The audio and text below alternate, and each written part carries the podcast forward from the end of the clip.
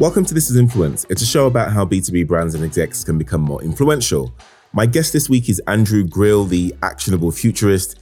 He gives really practical advice to help any audience harness digital technologies. And he's one of those guys that constantly shows up on the lists of the most influential B2B professionals in the world in digital tech.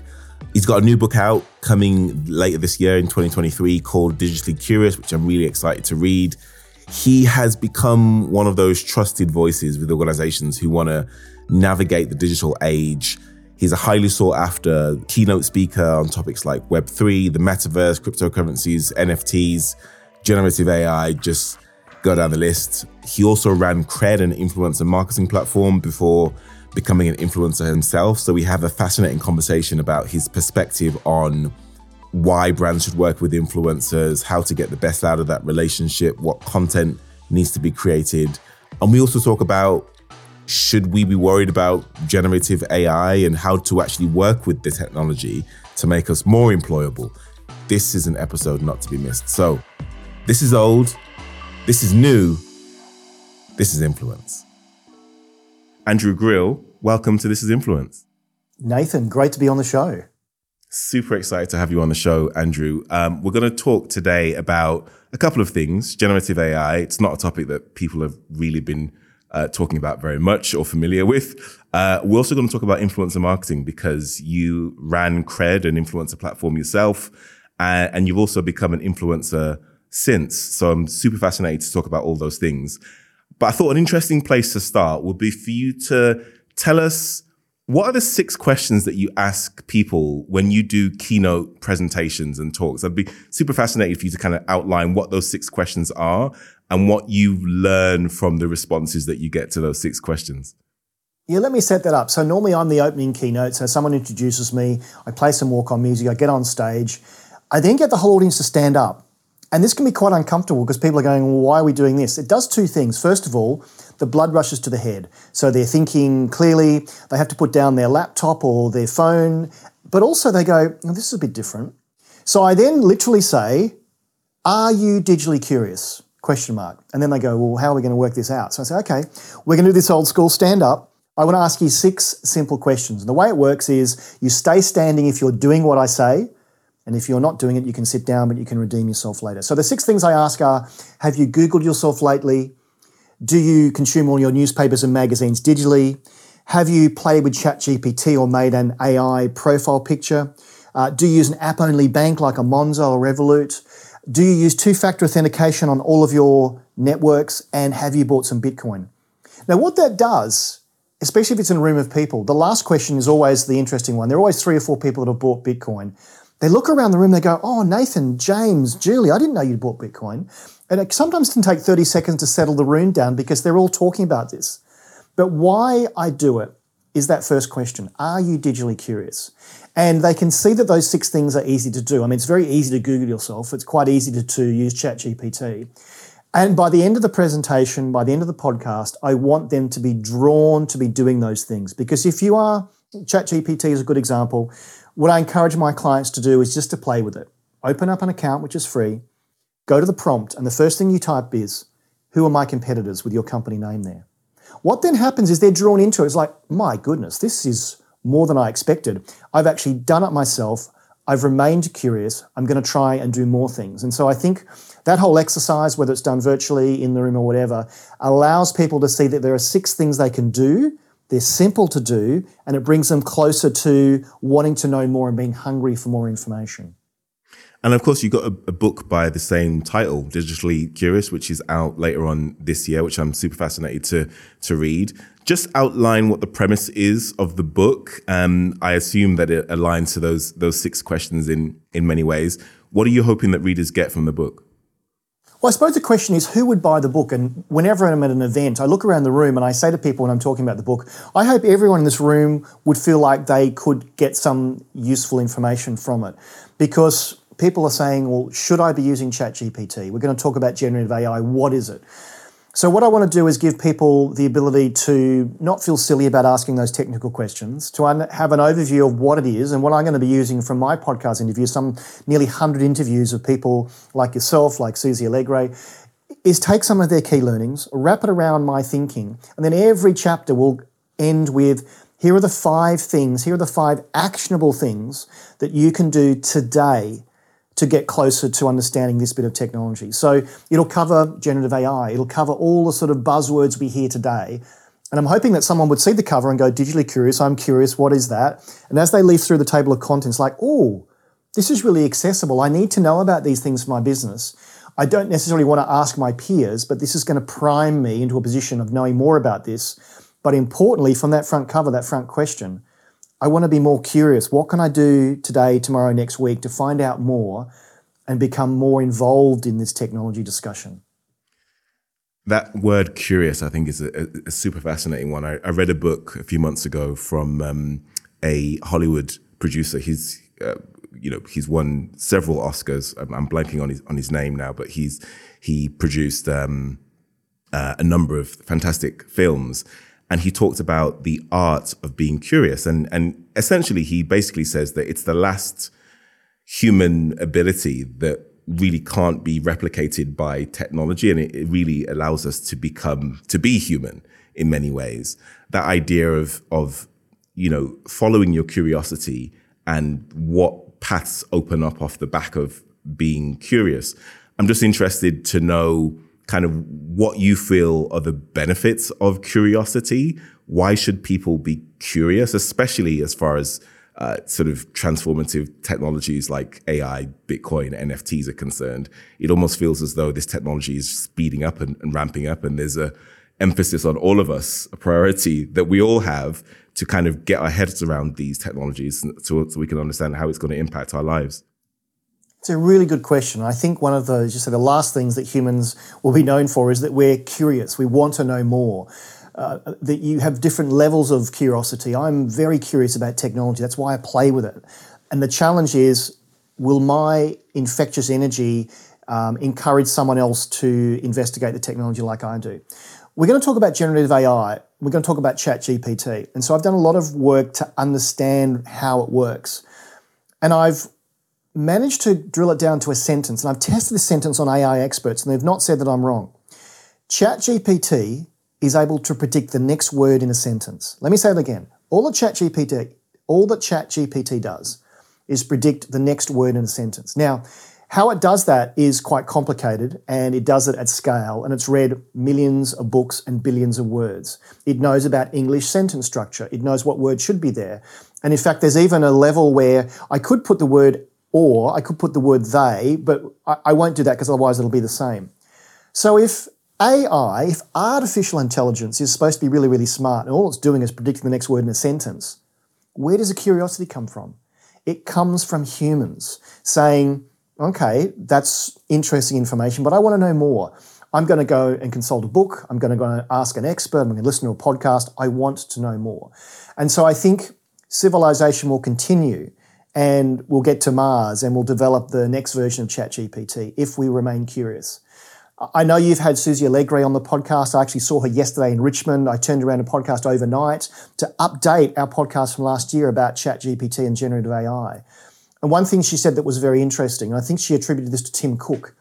He said that if back in the 70s and 80s, all the developers that develop these amazing tools like the internet and TCP/IP, if they'd been distracted by TikTok and Instagram and Twitter, nothing would have been developed. There wouldn't have been any curiosity. We would have been stuck in this whirlpool of content that we don't actually need. So we need time to think. We need freedom to think, and part of that is remaining curious. And so the book, my opening, this podcast today, I want people to go, hmm, I need to know more. I need to know more to be a better husband, father, daughter, mother, uh, employee, friend, colleague. I want to know more. I want to teach people what they should know about these things. Whenever I speak to people about AI, there are two schools of thought, really. One is the robots are here, they're going to take over the world, they're going to kill us doomsdayers, naysayers. And then there are people that are supremely optimistic about the future and actually say that it's going to give us tools and free us up to do more creative work and be more curious and free us up from the drudgery of mundane day to day tasks. And actually, it's going to, uh, you know, make us exponentially more productive and creative. And actually, it's a it's a great thing. And if you look at any disruptive technology, even down to the printing press, right? When the printing press, Gutenberg's printing press came in, there were, you know, there were the monks that said, this is the worst technology ever. This is terrible. It's going to stop people from listening to me and, and all the rest of it. And then you had people that actually loved, loved it. And, you know, fast forward a couple of hundred years and, and this is where we are. Where do you sit? Well, I'm an optimist and I'm a futurist. Um, but I think we need to give it some guardrails because sometimes AI will tell us things that aren't right. And so if we remain curious, we will then push the technology. I would love AI to remove some of the minutiae of my life, the things I don't like doing, paying taxes and doing things um, to re- renew my insurance and filling out forms and those sort of things. I would like it to be able to do that given the information it knows about me. But making critical decisions and showing empathy and being a caring person, those sort of things, you, you can't outsource that to AI. And I think you're right that with every new invention, people have been scared. I mean, look at word processing. Years ago, you had a typewriter on your desk. Now you have a laptop, probably. This podcast will be edited in some way with a tool. We're actually using a tool today to do that. And in the background, it's removing noise, it's doing all the sort of things that someone would have had to do old school years ago. And I've been making documentaries for years. And years ago, I used physical film. And to edit that, I literally had to splice one bit of film onto another bit of film and glue it together and hope that the people watching it wouldn't see the join there. These days, I use Adobe Premiere and it does it almost for me. So I'm happy that there are tools there. I'm happy though that I have a level of control and I can decide which shot on my video goes in and which doesn't go in. So the challenge is if we let AI do everything for us, where's our creativity? Where's our curiosity? And how can we basically say, that's not right? We might come on to this, and, and Susie and I debate often about this, about the whole notion of, you know, where are the laws that stop discrimination? Where are the laws that stop people actually spreading misinformation? I think there's a lot of that out there. The challenge is will we see that it's AI generated or human generated, or will there be laws to say this bit of content has to be labeled as AI generated? Mm, super fascinating. Let's talk a little bit about influencer marketing and as it relates to your expertise and knowledge in technology. Um, I know that you ran Kred for a number of years, uh, an influencer marketing platform. You're an influencer yourself with a, a large audience. You're a keynote speaker, a TEDx speaker, highly sought after influencer. What makes a good B2B influencer, in your opinion? Well, first of all, they don't call themselves influencers. I'm very flattered that you call me an influencer. I do not, and I never would call myself an influencer. Influence is earned. And just back to Kred, Kred competed with Klout. A lot of people remember Klout, Klout.com. It gave you a score out of 100, Klout did, in terms of your influence online. And what we did is we had a score out of 1,000. We did it slightly differently. Just as an aside, this is a funny story. So Kred's headquarters were at 474 Bryant Street in San Francisco, south of Market area. We were in the same physical building as Klout. We were on an old shoe warehouse. They were on one side of the building with a big division down the side, and actually the entrance was the other street. We were on the other side. So we changed our Wi-Fi code to Kred's the best. So whenever they came into the office, they had a choice of Wi-Fi networks. One of them was Kred the best, just to annoy them. bit of um, bit of uh, healthy competition. Smart. But what was interesting back then, and this is back in 2011, so I was around the birth of some of this influencer marketing and influencer measurement when brands started to get interesting to say, give us someone who's really influential. We want them to hold the latest product or try the latest product. And that's continuing today with Instagram influencers. And I, I could do a whole podcast on how that is not very transparent. And people are noisy, but not necessarily influential. Let me give you an example. If you're truly influential, if I say buy the product, you will. So rather than getting, let's just make up some numbers, rather than getting $10,000 to promote a product, I'll give you $1,000 now, but you can have any of the upside. And there's a unique link. And if someone really does click your link and buy the product because of what you've said, you share on the upside. And that's a cost of sales. But no influencer would do that because like, no, no, no, no, you've got to pay me 10 grand because you're using my brand, etc., etc. Now that's B2C. B2B, it's a little bit different. And I am a bit more of a purist. So I use a lot of technology. I'll shout out to one company. I'm not paid to say this. I use Ubiquiti UniFi Wi Fi systems. They're amazing. They have a great community. I love tinkering with it. Their products are just fantastic. Now, I'm not in any influencer program. I'm saying that without being paid to do that. If they approach me, I'd say, well, of course I would be happy to help promote the product because I use it and I endorse it. And if I tell my friends, which I do, to use this product and spend money buying it, my brand is at risk. If I was a less ethical influencer, I would take the money and regardless of whether the product worked or not, I'd say just buy it. So I think the challenge is in B2B when you've got big brands who are saying we want an influencer, it's not the same approach as B2C where you want eyeballs, you want awareness. I think it almost comes down to advocacy. So back to the UniFi example. Who are our advocates? Who are talking about the product without us even asking them to? They love the product, they're telling their friends. How do we ride that wave? Because we've got some fans out there. And what I suggest to all my clients is grab them with both hands put them under NDA or whatever, put them in a beta program so they can see the latest stuff that's coming and they can actually help develop the product. Years ago in Australia, I was working for a telecommunications company called Optus, and we were developing new products and services. We would do large market research programs, they take six to eight weeks, and by the time we got the survey back, the market had moved on. So, can you use these influences for a bit of market research, a bit of product development, and also to promote that? I'm not sure if I answered your question, but I really have a lot of experience in how to do influence well. I can sniff out an unauthentic or inauthentic influencer a mile off, but it's generally people who call themselves influencers. Influence is earned. On the B2C side, it's quite clear that you want to drive some kind of transaction um, pretty quickly, right? If you were using an Instagram influencer or TikTok influencer, you want to drive the awareness of the influencer's audience to get people to buy more stuff. On the B2B side, the sales cycles are a lot more are a lot longer. There are multiple stakeholders, multiple decision makers. It's a much more complex decision, especially if you're if you're selling quite a, a high value product.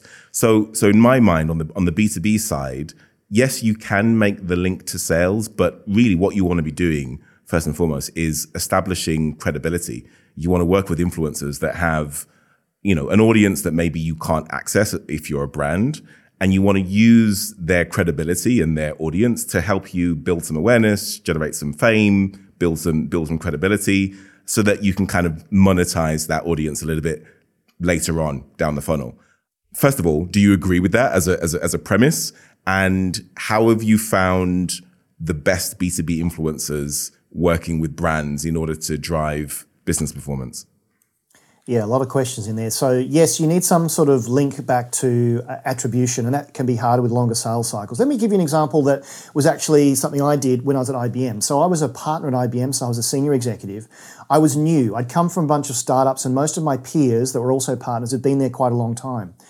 And what I found was that I was being put into meetings where they wanted to basically unstick relationships. So, large big bank, for example, spending hundreds of millions of dollars with IBM, the, the partner that owned the account would say, We want to sell them some more things. Can you help us influence them to buy more IBM things or put us in, in an RFP consideration set? So, I go along to the meeting, I do my research, I be in a boardroom with very senior people. They'd all have their arms folded, almost saying, we're only here because you're IBM. We spend a lot of money with you. Apparently, you've got something new.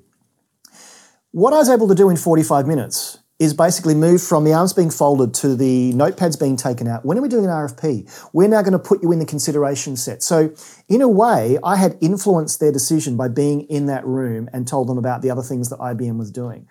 And I became an internal and a cross company influencer inside IBM. And because I was also doing a lot of public speaking, I was getting IBM onto stages they would never get onto because, yes, I work for IBM, but also I had a message to say and I was seen as a thought leader in various spaces. And so I was invited into those rooms. Now, the challenge there, it's a fine line. You either have the first five slides all about your company and aren't I amazing, or you give them some real value. All I would then do, come off stage, wipe my brow, and I'd be, you know, checking my phone at the end of a talk and I'd have this line of people wanting to swap business cards. What you said was really interesting. I didn't know IBM did that. Can we set up a meeting? Uh, I remember, I'll tell you another story. So it was a cross government department. There were 30 different government, UK government agencies represented. It was a big deal. The client partner had arranged this for months. It was unusual to get 30 people in front of a vendor, just one vendor. And so we want to talk about the new things that we were doing. And I said, Can I do something a bit different? I'm a new partner. I've been here a year. I want to try something different. They went, Yeah, okay, what is he going to do? Those of your listeners out there that remember the Mad Men series will remember Don Draper. He was the uh, client lead, he was a creative director, and he would use easels to pitch a product and he would put things on an easel with the creative copy, which a lot of companies do. I said, Can I tell the story of IBM and collaborative consulting using four easels and A3 or A2 paper? And they went, Yeah, just so crazy it might work. So on the day, we had five rehearsals where we do all this. Basically, the, the easels will be laid around the room with the cardboard turned around the other way. And I then told the story of IBM, and the last one was this is the story of IBM. You could have heard a pin drop. Now, for six months after that, all they were talking about was the guy from IBM with the easels. That cut through because it was just so different. And uh, that's an example of theatrics. It's also an example of influence because it then led to a bunch of engagements. I think a probably eight or ten million dollar consulting deal came out of that because of what we did. So, long winded answer to your question the, the, traditional B2B influencer is someone who's on a list, on Onalytica or something. They come across that, okay, he or she sounds great. We'll get them, we'll talk to them. First thing you should do is meet them for a cup of coffee. Would you want this person to represent your brand? Do they have something about them or a belief that doesn't actually align with your beliefs as well? Two things will happen. It then goes from a transactional relationship where I'm paying you X amount of dollars or pounds to represent the brand to or you've just had a really good idea, or you should meet so and so. So I think B2B, you can have deeper relationships. And B2B influencers want to be involved and engaged. If you're an influencer, you've probably been in industry, you've been in academia, you've done all this before, and now you've got more of a portfolio career like me, and you actually enjoy learning about new products and services. You've got the time to invest in and look at that more deeply. So, not sure if I answered your question, but B2B is very different, and it, if it's done very well, it can be incredibly powerful. And my final question, Andrew, we're at a nice restaurant of your choosing. Pick one. Beppi's in Sydney. Excellent. Okay, so we're at Beppi's. If you could bring just three people, dead or alive, to dinner with you, uh, these people have the ability to make you uh, smarter, better, increase your performance in some way, shape, or form. Which three people do you bring and why? I'd bring Steve Jobs. I'd bring him back because I think he has a lot to say and I think we can learn a lot from him. And I'd probably want to challenge some of his thinking. I would actually ask Elon Musk, not because I agree with everything he says, but I would actually like to be in a room with him and hear some of his knowledge as well. And that third person, Winston Churchill, how did you use your influence and strategy and speaking skills to win a war? Fantastic. That sounds like a, a great dinner. Andrew Grill, thank you so much for doing this. Nathan, thanks so much. I had a ball. This is Influence is a production of Bridge Growth, the B2B influencer agency for technology brands. I could not produce this show without our crack staff here at Bridge. Tyler Baller is our booker. Krzysztof Błaszczyk is our executive producer. I'm Nathan Barber. You've been listening to This is Influence.